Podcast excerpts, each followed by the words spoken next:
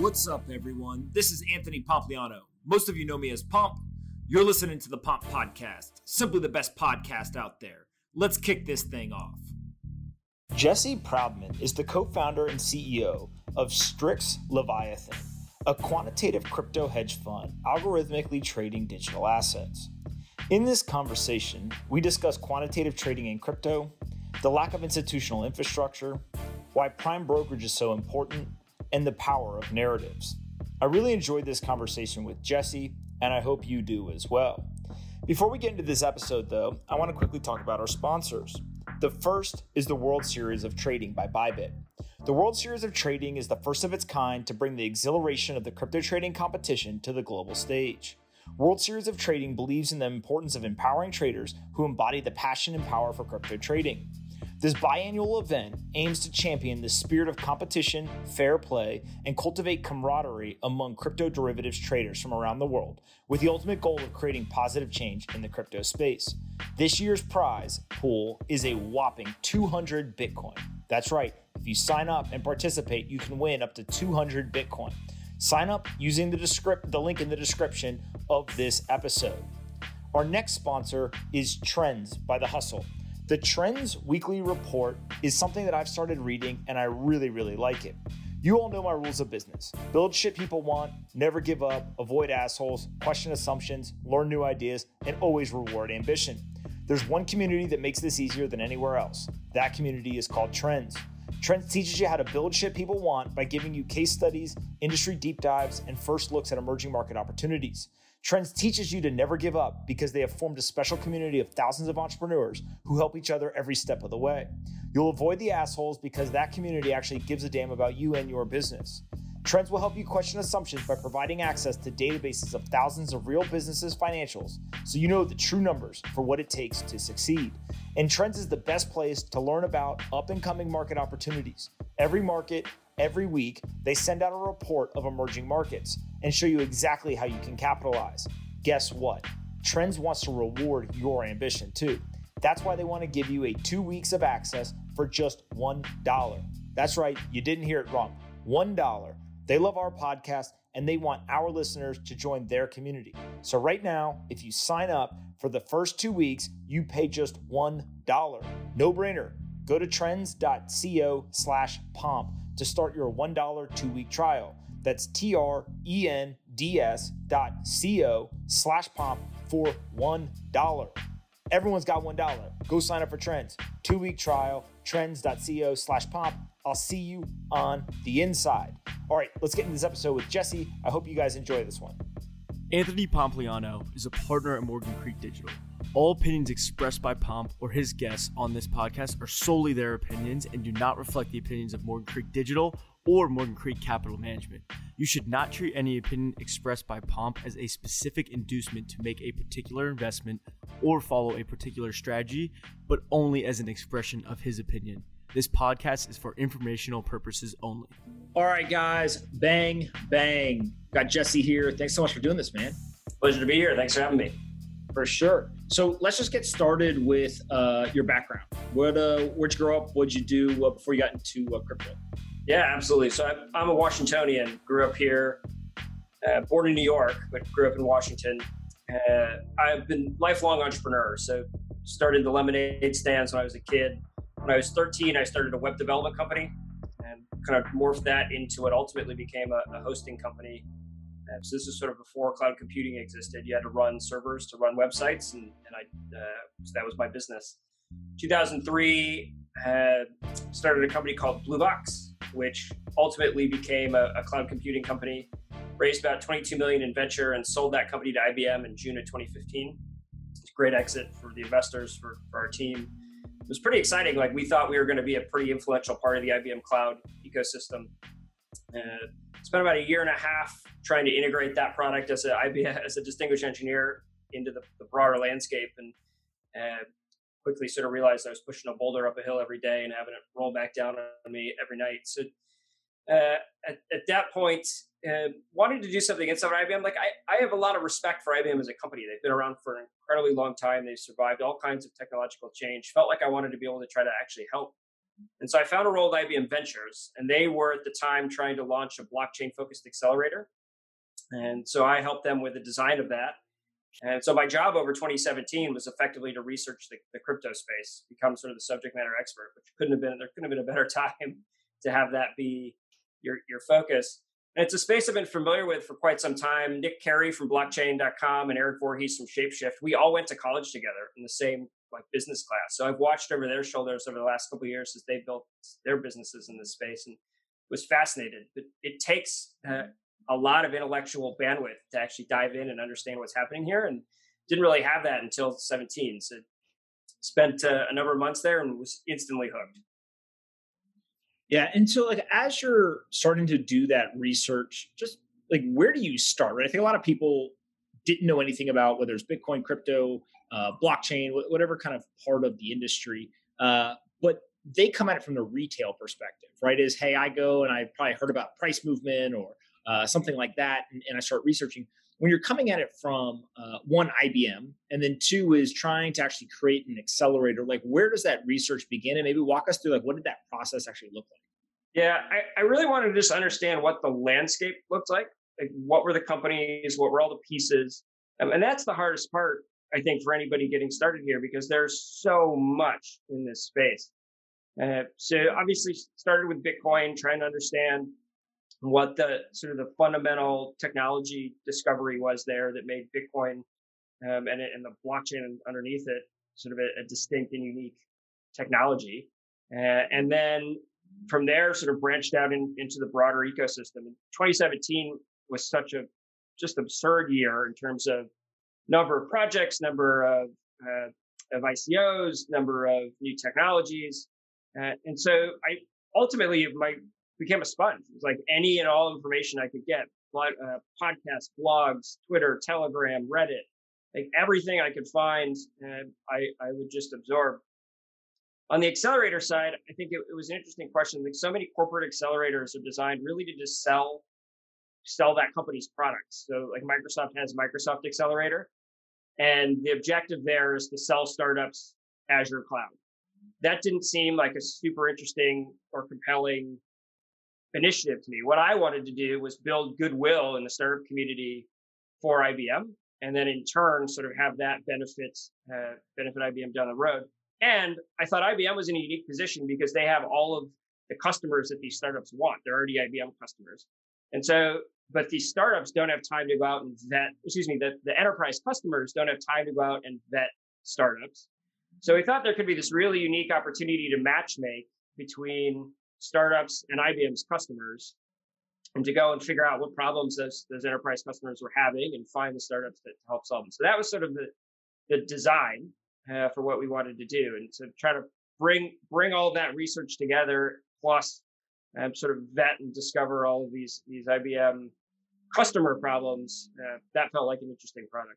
Fortunately, the, the program in Q3 of 17, there was no funding, like the funding got cut. Um, so we never actually got to launch it. Uh, but it was fun. Like either way, we got to do the research, which was, was phenomenal.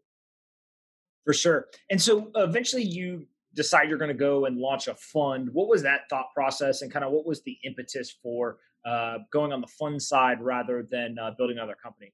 Yeah, it's a good question. So Q3 of, of 17, IBM comes back and says there's no money to launch this accelerator. They offered me a role working on, on Hyperledger, which is their private blockchain product. The time that just didn't seem like an interesting uh, initiative for me. I, I, was more excited with kind of what was happening on the finance side of, of uh, this space. And so uh, sort of concluded that I was going to leave um, and started to kind of look at what else was out there in the space. And so Q4 of 17, everything was on fire. Like the everything was just bananas. And the exchange space seemed really interesting to me. And so I, I went and reached out to Coinbase and to Bittrex and uh, a number of those folks about taking a product management role. But they could barely, I mean, they were, weren't, they could barely keep the platforms online, let alone um, hire or, or do interviews. Like it was so wild to, to think back at how fast everything was moving. And so started to look at the space and, and form some conclusions uh, around applicability of algorithmic trading, which I thought was a unique way to approach this space in particular. So this was from all the research I would, had completed over the, the summer. Started to notice a few patterns. Like this is a space where there's real liquidity, like money is flowing in and out every day, uh, but it's fractured across all these exchanges globally, right? There's no single place you can go and um, and have visibility into all of the order books or all of the the volume or pairs that are trading. It's it's all over the place. Uh, the other thing that I found was really compelling is that all of the data is is publicly available, and, and data can mean a lot of things, right? You have all of the data that exists on chain, so all of the movements of capital um, within the ecosystem, that's all public. But you also have all of the trading data. So if I want to go to the, the NASDAQ and say, I would like a copy of every trade that occurs on NASDAQ, I will pay out the nose to get access to that data. Um, and there's sort of a walled garden as a function of that. It's really hard to, to participate in that ecosystem. But in crypto, every exchange streams all of their, their data for free. So every time somebody buys or sells, that match is publicly available and I can collect it and I can analyze it. And so it felt like there was an opportunity to, to build uh, a, a set of software that collected all of that data, normalized it into a consistent format because every exchange has its own nuanced data structures, and then analyze it and look, look for patterns. And we've all sort of done this thing. You stare at these charts long enough and you can visually see patterns in the charts. And so if you can visually see patterns, you can programmatically see them. And so I started to tinker kind of nights and weekends at the end of, of Q4 to see if I could come up with a set of software that, that would do exactly that. And by the end of the year, I think it was actually three days after Bitcoin's all time high uh, in December, had something that I felt like was working and, and reached out to Sadie Rainey, my, my co founder, and said, I've got this interesting idea. I think we should go build a company around this. Um, and so we did. We uh, we launched Strix Leviathan in January of 18. And the, the, interesting thing here was really kind of looking at the broader landscape and, and the tooling that's available in the, in the broader landscape. I had thought, kind of coming from the outside, that there would be providers, software tools, et cetera, that would solve many of the problems you would need to launch an investment manager think simple things like accounting tools, trade execution tools, portfolio management, risk management, like all of these pieces that you need to, to effectively run a fund vehicle felt like that would exist in the ecosystem. And as we started to kind of map everything out at 18, we realized none of that existed. Like there were there were sort of piecemeal tools here or there, uh, but but none of it was there in a kind of end to end complete way. And so that felt like the first big hurdle. We had to go build all of that uh, to effect operate. And so in uh, in March, we raised some equity capital uh, from outside investors to, to build that software platform, and spent much of, of 2018 kind of getting that the groundwork built. Uh, and so, first question's got to be where does the name come from, right? Strix Leviathan, which uh, I've had to pronounce over and over again so that I can now pronounce it. Uh, where does that name come from? That's not like a, a, normal name that comes out of the hat. It seems. Yeah, it's there's definitely some meaning behind it. So, so Strix is sort of a, an owl of the night, and, and Leviathan is a, a, sea monster, sort of octopus type creature. And so we thought about what we were trying to build with this business. This is an industry that never stops, right? Everything trades 24 by seven, and so the owl to us represented uh, something that's always watching, always listening, so keeping an eye on, on what's happening in the market. And then an octopus is obviously a sort of a multi-tentacled, big-brained, incredibly intelligent creature. So we wanted to kind of bring the symbolism of uh, always paying attention and being able to multitask and, and respond with intelligence uh, to the market, um, and do so in a way that that kind of causes people to ask a question. Like everything in this space is block this or chain that or and it's all the same names. And uh, we didn't want to kind of follow suit. We wanted to say, oh, what, what does Strix Leviathan mean? Why'd you pick the name? Got it. I love it. And what exactly is the thesis or strategy today? Yeah, great questions. So cryptocurrency is a speculative asset class in our eyes. There's fundamental value in this market, but it's not shared amongst market participants. So the reasons you believe Bitcoin are, are valuable are not the same reasons that other people believe Bitcoin are valuable and, and we see that with models like stock to flow or or the halving analysis that, that exists. Like everybody has their own opinion. So in in our eyes, that lends itself to really being able to trade these in a systematic trade these markets in a systematic way. So we take all of the data we get off of all these exchanges, we run it through a whole diff- different set of filters and algorithms, and we look for patterns and trends. and we move the fund long and short uh, based on what those those patterns and trends say. So it's a, it's an actively managed fund based on the, the patterns that exist uh, in the data. Got it. And so, how does that um, kind of change over time as you see uh, times of very high volatility and then times of uh, almost no volatility, right? If you, I would argue over the last couple of weeks, there's been uh, very little volatility, and then obviously we saw earlier this year, literally in one day, the price dropped 50%, and then we saw a massive rally uh, off the bottom. And so, kind of talk us through um, how this type of strategy interacts with those different environments and, and kind of the evolution through a, a trading year. Yeah, I love to boat, but I, there's a saying in boating where it's like hours of boredom followed by moments of sheer terror, and that's absolutely what trading crypto is like. So I think a lot of a lot of the work we've done, and I think a lot of the challenge that people face is that they look at this space under the lens of time.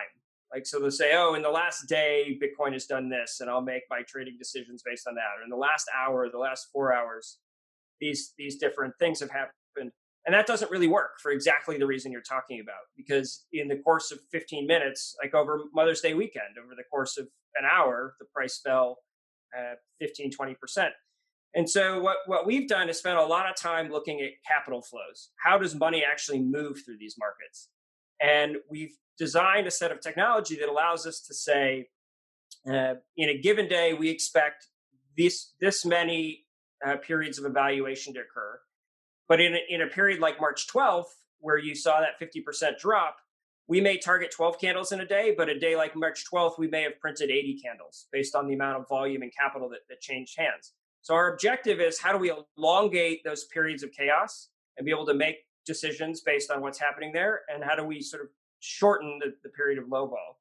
And I think it works really well in these markets because by far and large, these are these are trending markets. Over time, uh, and the reflexive markets, meaning as the price begins to move, it typically continues to move. Um, and it does that more often than not. So we do really well in periods of time where that trending behavior exists. And periods like the last six weeks where the markets really have been low vol, they've been range bound and very choppy. Uh, that's where we struggle. But but our belief is sort of over the long term, our ability to kind of play those those very big movements and benefit from those very big movements um, outweighs and, and allows us to outperform in a broader sense the, the rest of the market.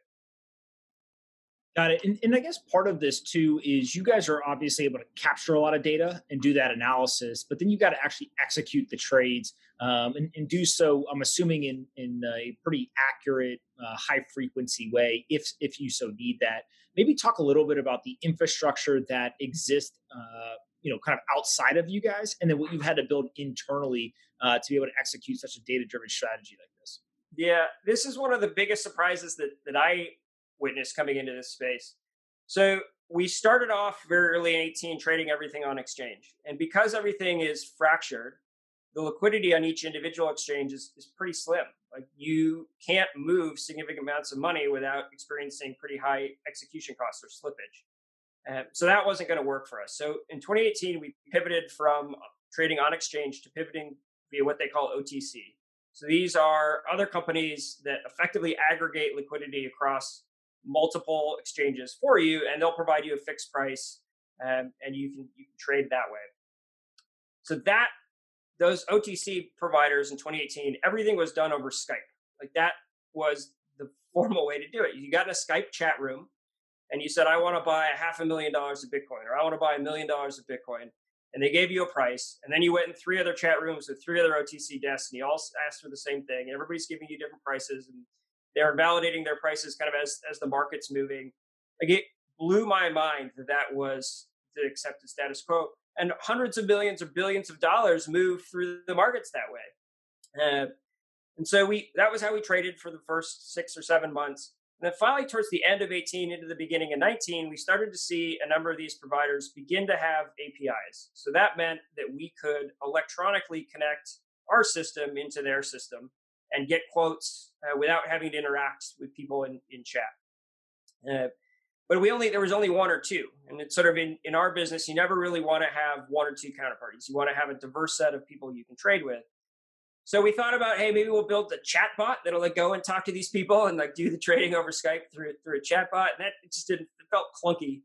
So we, we finally just sort of waited and eventually we got to four or five different counterparties that all had had these APIs.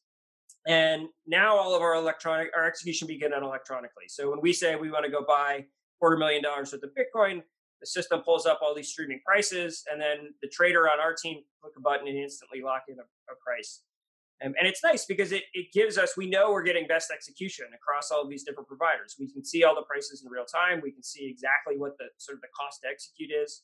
And it also tells us a lot about what's happening in, in the market, how those prices uh, are relative to, to what the spot price is in, in the market at any given time. But the, the interesting thing, so like that's the that's the spot side, so like being able to buy and sell coin. The lending side is still done all over. Uh, it's now moved to Telegram, right? But if we want to borrow something, we're, we're back into Telegram being like, we need to borrow a million dollars of the Bitcoin and like negotiating these rates and everything through uh, through chat. And so it's just it's a funny state of affairs uh, with, with where we are. And you've seen companies like Tagomi that launched under the, the premise of trying to fix that problem. Uh, but but they never really like we never got a full sort of true prime brokerage experience with APIs like that never finally got launched. So it's just the, the state of affairs is it's uh, it's a funny place. This industry is still so early.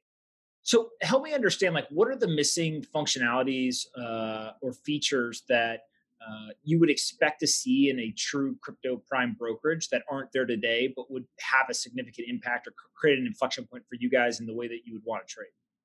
Yeah. So a lot of this also has to do with the fact that we are a US company, right? So many people, when they want to, go long or short, they'll go on some of these international exchanges that are unregulated in the US. So call it like the BitMEX or FTXs of the world. And they'll they'll trade there. We're a US onshore entity, investment manager. So we we have excluded ourselves from those venues. So um, when we want to short the market, we have to go and borrow coin and then sell it and then rebuy it and return the loan. So it's just logistically complicated. So what what we need to see and what this space needs to see is a, a prime broker that allows for spot trading, so being able to buy and sell uh, traditional coin, that allows for shorting the market, so being able to facilitate all the, the borrowing uh, that you need to do to, to short the market, all within one platform, and provide all of that with APIs so that it can be done electronically. And, and it's missing. Like I think a lot of that has to do with the regulatory work that's required as uh, to serve U.S. customers. Like I think it's just that there's too much there's too much regulation today in the U.S. that makes it cumbersome for those companies to go through the effort, not knowing if they're actually going to materially see business show up and once they they've gone through all that compliance work. So.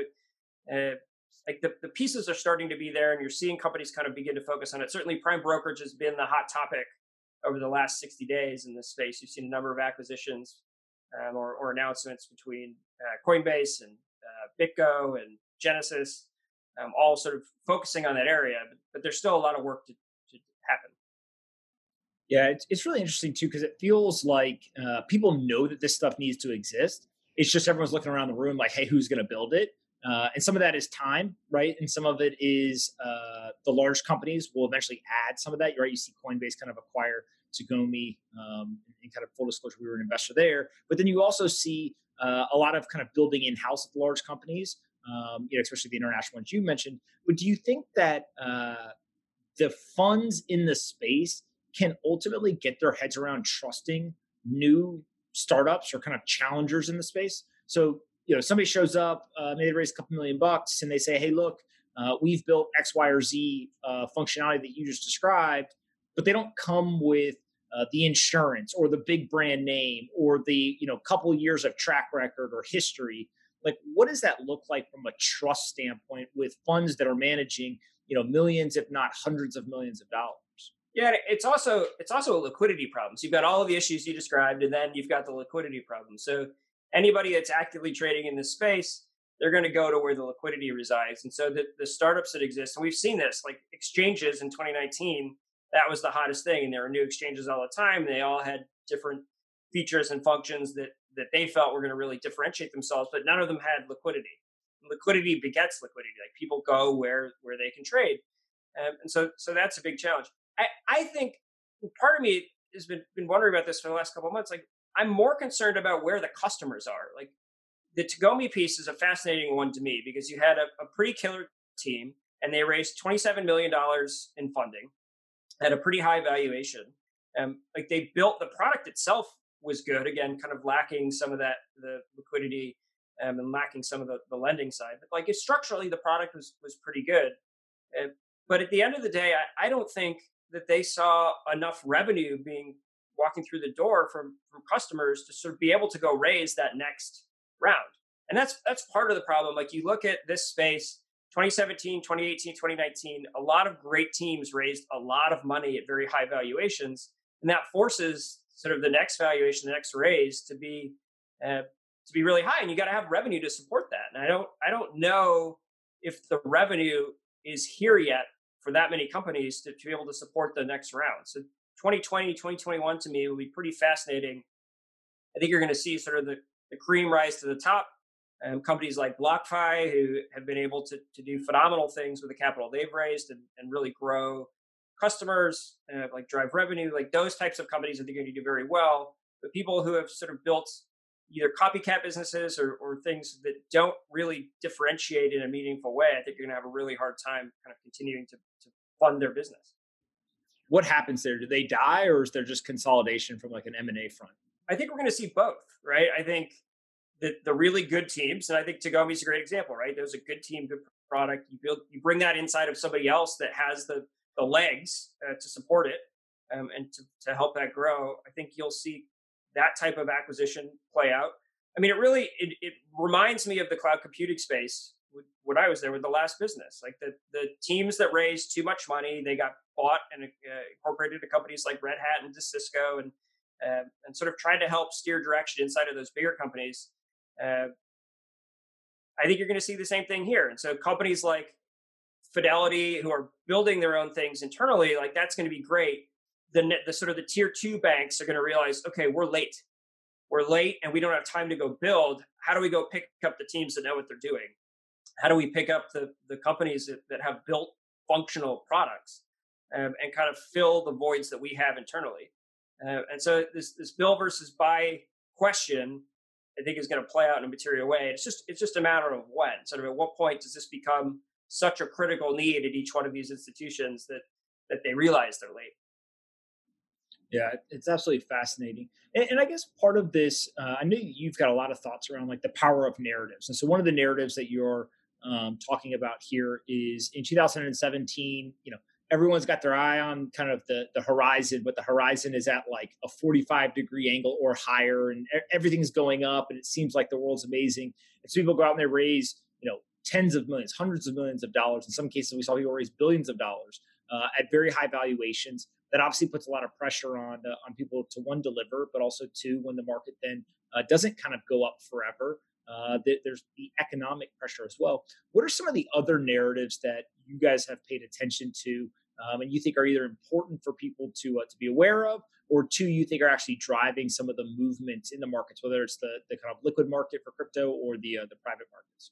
Yeah, narratives are really fascinating me, and I think everybody always wants to have a, a story for why the price moved, right?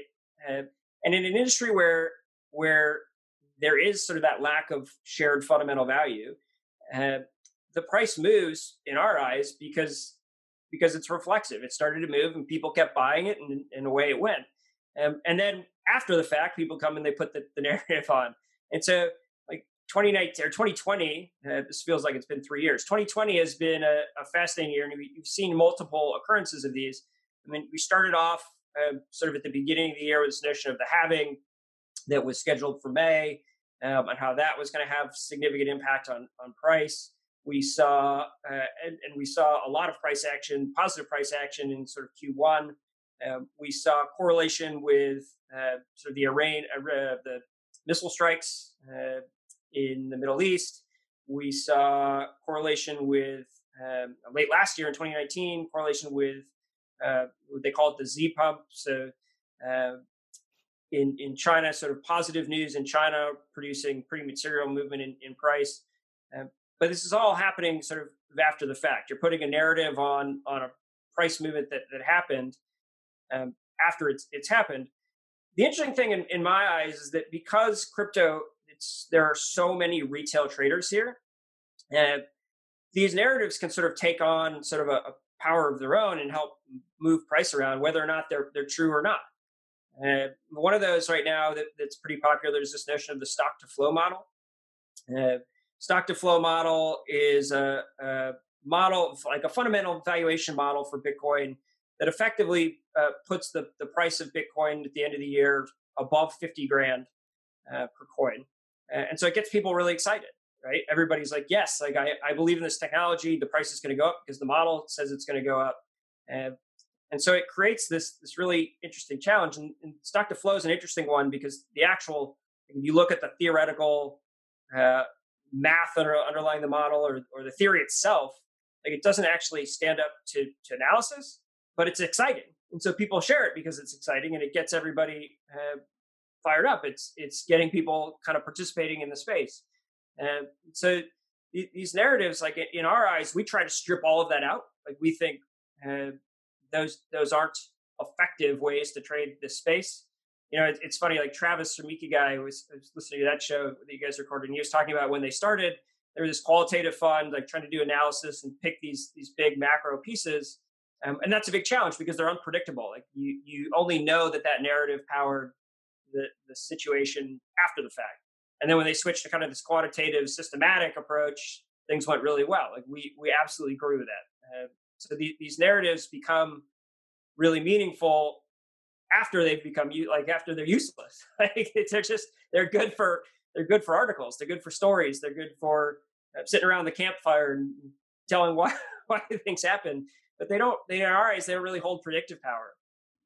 Yeah, you mentioned um, some critiques of the stock to flow model and kind of how it doesn't hold up to analysis. Unpack that a little bit more because I think a lot of people uh, they kind of hear one side of the story um, again because of the price and the excitement and all of that like what, what is the other side there yeah so it's it's this is a really complicated one because you're you are taking a mathematical model it's already hard to understand uh, and you're you're trying to dissect it and explain it in a way that, that people can get i think that the easiest way to explain the summary is is to think about all of those statistical analysis that, that you can go find that are that are sort of joke analysis, right? So you can look at divorce rates compared to purchases of margarine in Maine, uh, and you can see that as purchases of, of margarine have increased, so have divorce rates, and so margarine must lead to divorce. Like they're unrelated variables, and looking at them, you can obviously say that that's not accurate, uh, but the statistics hold true, and there's there's sort of high fit to the model. A lot of what we see with stock to flow sort of fits that reality. So the, the first big issue is that there's um, a bunch of analysis using. So the idea is with stock to flow that scarcity is what drives value. Uh, that and and gold is used as the example that the amount of new gold sort of produced every year as a function of all of the gold that is in existence is so small that you can't really impact uh, you can't flood the market and thus uh, sort of gold keeps its value and the argument is made that, that Bitcoin is similar, that with the known emission schedule, uh, sort of the, the flow, the new coins that are mined and, and minted onto the network with every block, uh, that that now at this point uh, is predictable and is small, and thus we can use that to, to drive value. And the reality is that gold, when you look at it both in real and in, in nominal terms, so inflation adjusted or, or not, uh, the actual sort of stock to flow market cap value. So you take this number, this, this stock to flow number, and you develop a, a market US dollar market cap calculation from it. It's had an eight trillion dollar range over the last 110 years. So it's not sort of this, this clean number uh, that, that, you can do a statistical analysis on. And, and inflation adjusted, I think it's had a six and a half trillion dollar range.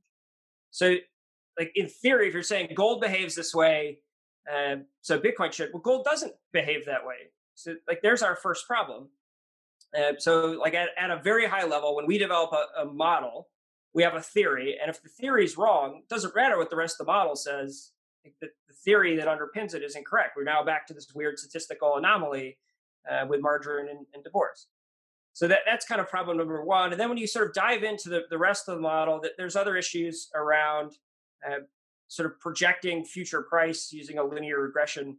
We, we've done a big blog post about it, and I could get you the link. Uh, we try to really explain it in, in simple terms. Uh, but but again, the challenge is people become very religious about the model. We we believe that this asset class is valuable. We think that this that Bitcoin will rise in price.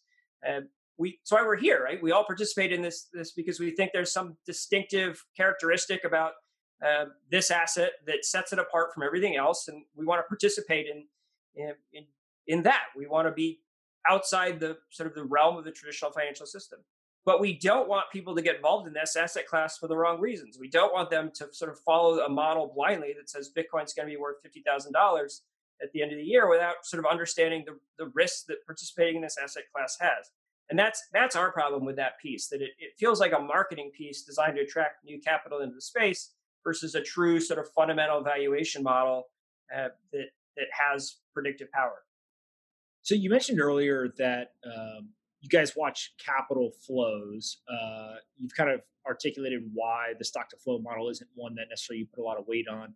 What are the other signals or models that you guys do spend time looking on and, and looking at, and also believe uh, kind of carry more weight? Yeah, I mean, this is sort of the secret sauce behind everything that we built. Uh, and it's, you know, the, the challenging thing is that there is no one magical model that predicts price, right? Things change all the time. This is a dynamic, moving industry. Um, and signal that may work for certain periods of time doesn't work for uh, during other periods of time. So our objective using this this software platform that we call Octopus was to build what we call an algorithm factory. Like, how do you go from that idea uh, to testing to validation to production as quickly as possible? If you look at, at sort of Renaissance technology, like one of the, the best performing hedge funds in the history of the world, they don't have a single model that they use, the, the single signal that they use. They have thousands of these signals that are just looking for little itty bitty discrepancies in, in the market. Um, and that's that's our objective. Like, how do you find each individual little thing? Because you're always eventually going to be wrong, right? At some point, the, the signal you found will no longer be valid. And so, making sure that um, you you are constantly cycling through and identifying new discoveries that's that's the key. Uh, and so, this this Octopus platform, being able to to kind of interweave all of these different strategies, became really important for us. The other interesting thing, and, and this is kind of what blows my mind about this space, like most fund managers in, in crypto are managing their entire portfolio in a spreadsheet. I, I don't know how I don't know how they do it.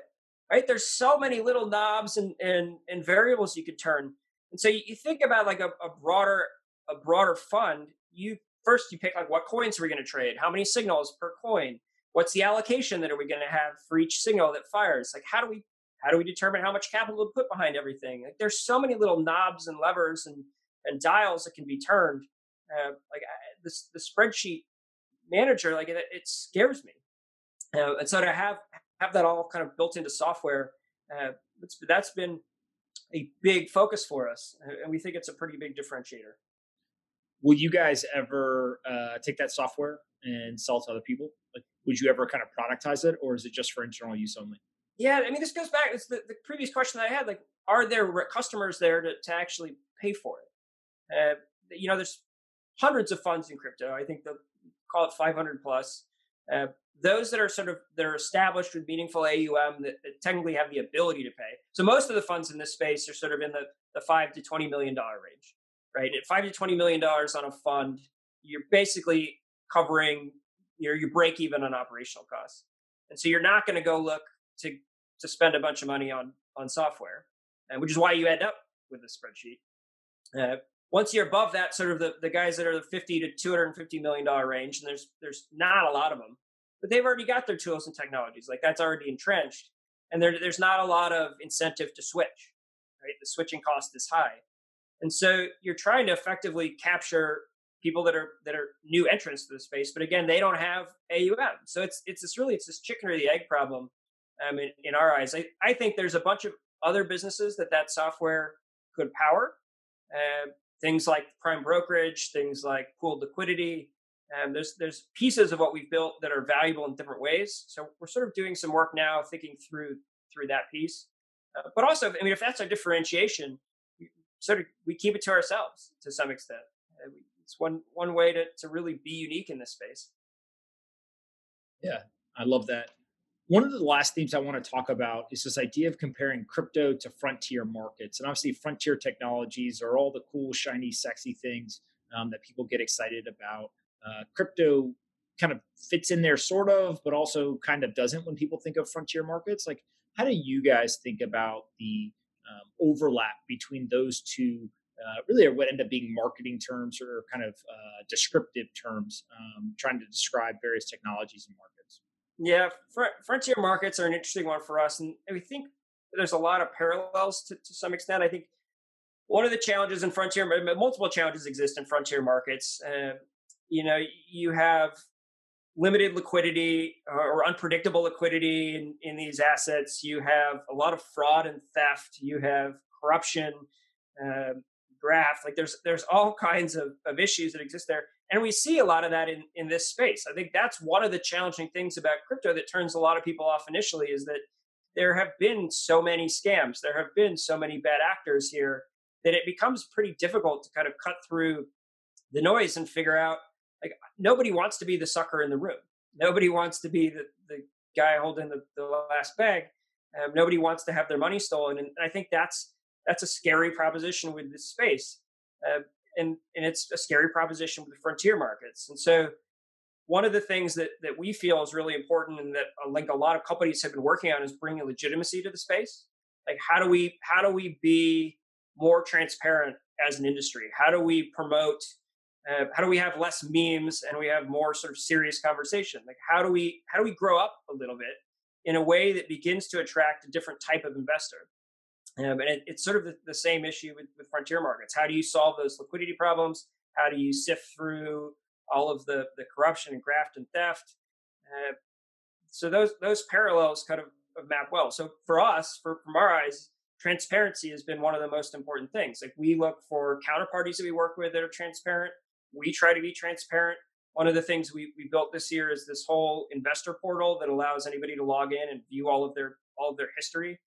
Uh, you know, we see countless funds that have been shut down by the SEC in the last year because they were straight Ponzi schemes, and it and they raised lots of money. Right? It, it's it's shocking, and that they're able to, to pull that money in. And, and as an industry, we need to uh, we need to we need to help stop that we need to identify those those companies when we see them. We need to to call out the the obvious frauds, uh, and and do more to promote this this narrative that this is a serious industry that has lasting, meaningful value and is and is different. Uh, and that's a, it's a challenge. It's not an easy thing to do, uh, particularly in in a space where where theft and risk of loss is so easy. Sure. What's the one thing that you've learned or your biggest takeaway uh, since you left IBM and, and kind of went on this journey? Yeah, I, I, mean, it's the classic entrepreneurial challenge, right? I think I went into this thinking this is this is going to be so easy, and I think it's it's gonna. It was like this notion, like, oh, second business. Like I know all these mistakes that I've already made. I won't make those same mistakes. It's like absolutely true. I just made different ones. And so, like any startup, it's just it's hard, um, and it's it's this it's this game of grit uh, in this game of survival. Uh, and uh, for me, what was was fascinating here, like the technology side, I understand. Learning, I'm learning a whole new world on the finance side, and and, and that's part of the interesting piece. It's like keeping your brain engaged and, and learning something new. I think as an entrepreneur, that's uh, that's the name of the game. You do this because you, are a nonstop learner. Uh, but yeah, it's just it's startups are hard, and it's every day is a reminder that uh, that you can have the highest of highs, the lowest of lows, all in the same day. Can you share what uh, what is the biggest mistake you've made that you're comfortable sharing? Oh yeah, that's a good question. Uh, you know, I think it's it's been a focus issue. I think you know in 2018, for example, we we had the opportunity to go build sort of a, a side uh, like a market making endeavor. Uh, and it seemed really interesting and it seemed lucrative, but it sort of took the eye off the ball of some of the other portions of our business. Uh, and it was a distraction ultimately. Uh, and so, like, that's the, in a startup and, in, particularly in an early stage startup where you've got small teams, like focus is such a key element of, of what makes you survive, what makes you successful. uh, and it's it's easy to forget that, uh, particularly when when things are moving as quickly as they do in this space. So, uh, the end of the day, it's pick pick the things that you can be really good at and that you can be differentiated in, and focus on those and, and nail them. And then once you've once you've sort of once you've accomplished that, then you can start to go look at the ancillary pieces. But but that focus is so key. Yeah, I love that answer. Uh, before we wrap up, I always ask everyone the same questions. Uh, the first being, what is the most important book that you've ever? The most important book I've ever read, I would say it's probably the, the Hard Things About Hard Things, uh, the Horowitz book, like, particularly as for an entrepreneur, right? I think everybody that, that has started a company goes through this period of time where things are really hard and they feel so alone. And nobody ever really talks about how hard these things are. And that book, I was having a, in the last company. I mean, the last company is a story in its own right. We were we were near bankrupt two or three times in the history of the company. Uh, po- like after we raised venture financing, right? So I bootstrapped the thing for nine years, um, and then within the course of 24 months, we're, we're near bankrupt twice, and we pulled it out of the hat and sold to IBM. So like that's a success story, but it was incredibly hard. So in the midst of one of those darkest moments, they're being able to pick up this book and and hear uh, one of now the sort of the most famous entrepreneurs went through all the same stuff. And that, that he's human, that you're human, that these emotions and the challenges are real. Like that was sort of a, a turning point that, that you're not alone uh, as an entrepreneur. Uh, so from from sort of being able to continue to have that grit uh, and desire to survive, like that was really important. I love that answer. What um, what do you think will happen to the Bitcoin price? You, you mentioned that uh, it's really hard to predict, but you ultimately think it will go up. Anything that you can share, kind of in terms of the medium to long term view that you guys hold? Yeah, I mean, we don't make price predictions. That's the beauty of this business, uh, and and why like I wanted to take the emotion out of it from from day one. I thought there there it is more painful to lose money, and that's the challenge of the space, right? You have a space where eighty percent drawdowns are not uncharacteristic, and it's uh, like it's 10 times more painful to lose money than it is to gain sort of the, the same amount of money. So being able to sort of take that decision making ability away from a human um, and put it in the hands of an algorithm felt like a great way to sort of solve that that problem. Um, I think in in the near term, I think there are a lot of challenges this this industry uh, is will experience. I think that the halving, which we've got sort of a sample size of two prior halvings to, to work from, and two prior halvings where the mining industry was so fundamentally different. We didn't have industrialized mining on the way on the scale we do today during either of the prior halvings. Uh, you know, I think at the end of the day, this is all an experiment, and so we've got a we've got a lot to figure out over the next six to nine months like can the mining industry actually make profit in this in this uh, sort of new era? So i think there's a lot of, of interesting pressure there in the short run. And in the long run i mean we're in this really bizarre macroeconomic environment where the, the fed is i mean like, like stocks trade like crypto altcoins did in 2017 right now. Like, there is no grounding in reality into, into what's happening in the traditional financial market. Uh, and so at some point, that has to come back down to earth. Um, and capital is going to get redistributed. Um, and I think because Bitcoin is this thing that sits outside the traditional finance realm, I think it is well positioned uh, to take some of that, that capital. But uh, but who knows? Again, we're in, we're in this massive experiment. Uh, the, in our eyes, sort of being able to play both sides, uh, both sides of that, being prepared for for both equations, really important. For sure. Uh, last question I have for you, and then you get to ask me one. Uh, it's a fun one, which is aliens, believer or non-believer? I mean, I think you have to be a believer. Like we are so in, infinitesimally small. Like we're this little tiny dot in this vast, vast space to think that nothing else exists out there uh, i mean that like psychologically that just has to feel incredibly lonely. Uh, eh, there, ha- there has to be. Now the question is why would they want to come here? Like it's a tire fire right now. They, they gotta be like whoa whoa like, we don't want to have anything to do with that. Uh, but I, yeah, I, I think you you have to have, believe that there there's more out there. I mean, we don't even understand what's on the bottom of the ocean. Uh, like we have we have so much more to explore of our own planet, let alone everything else that's out there. Uh, I, I, could not agree more. I could not agree more. I think that uh, you know, there's places in the world where there's literally humans who have never come in contact with other groups of people, right? I mean, there's all kinds of crazy stuff going on just here, but uh, but, but aliens probably do exist. What uh, one question you have for me to uh, to finish this thing up? Yeah, I mean, I think you're in a really interesting position. You you talk to everybody about this industry, right? And I think for for so long, sort of 2017 was was the retail era. We had this drumbeat for a long time that institutional money was coming, and that was going to save the space. Uh, but but you're out in the field, like sort of preaching the gospel of this being a differentiated uh, asset class. Like, who do you see being sort of the, the next interested party, and and, and why? Yeah, I, I think that the um, the cat's out of the bag in terms of like what I'll call like the large asset managers. Uh, and I kind of look at it from two standpoints. One is uh, there's people who have been trading liquid markets uh, and they seek volatility. And historically, Bitcoin and other cryptocurrencies have provided incredible volatility, and so that just naturally uh, they're interested. And these are people who normally, you know, I joke and say they don't care what the asset is, right? It's just all numbers on a screen to them. They're just looking for numbers that go up and down a lot, and the delta between that up and down is big. Like they think they can make money, and, and so I think that whole crowd, uh, for the most part, like many of them are already in, uh, and the ones that aren't, like hey, there's volatility here, and, and, it's becoming quote unquote more legitimate. And so they're they're, kind of on their way, if you will. Um, the the big inflection point, though, I think comes from more of the institutional uh, asset allocators. And so this is the pensions, the endowments, the foundations, the um, uh, kind of uh, all of those types of uh, organizations.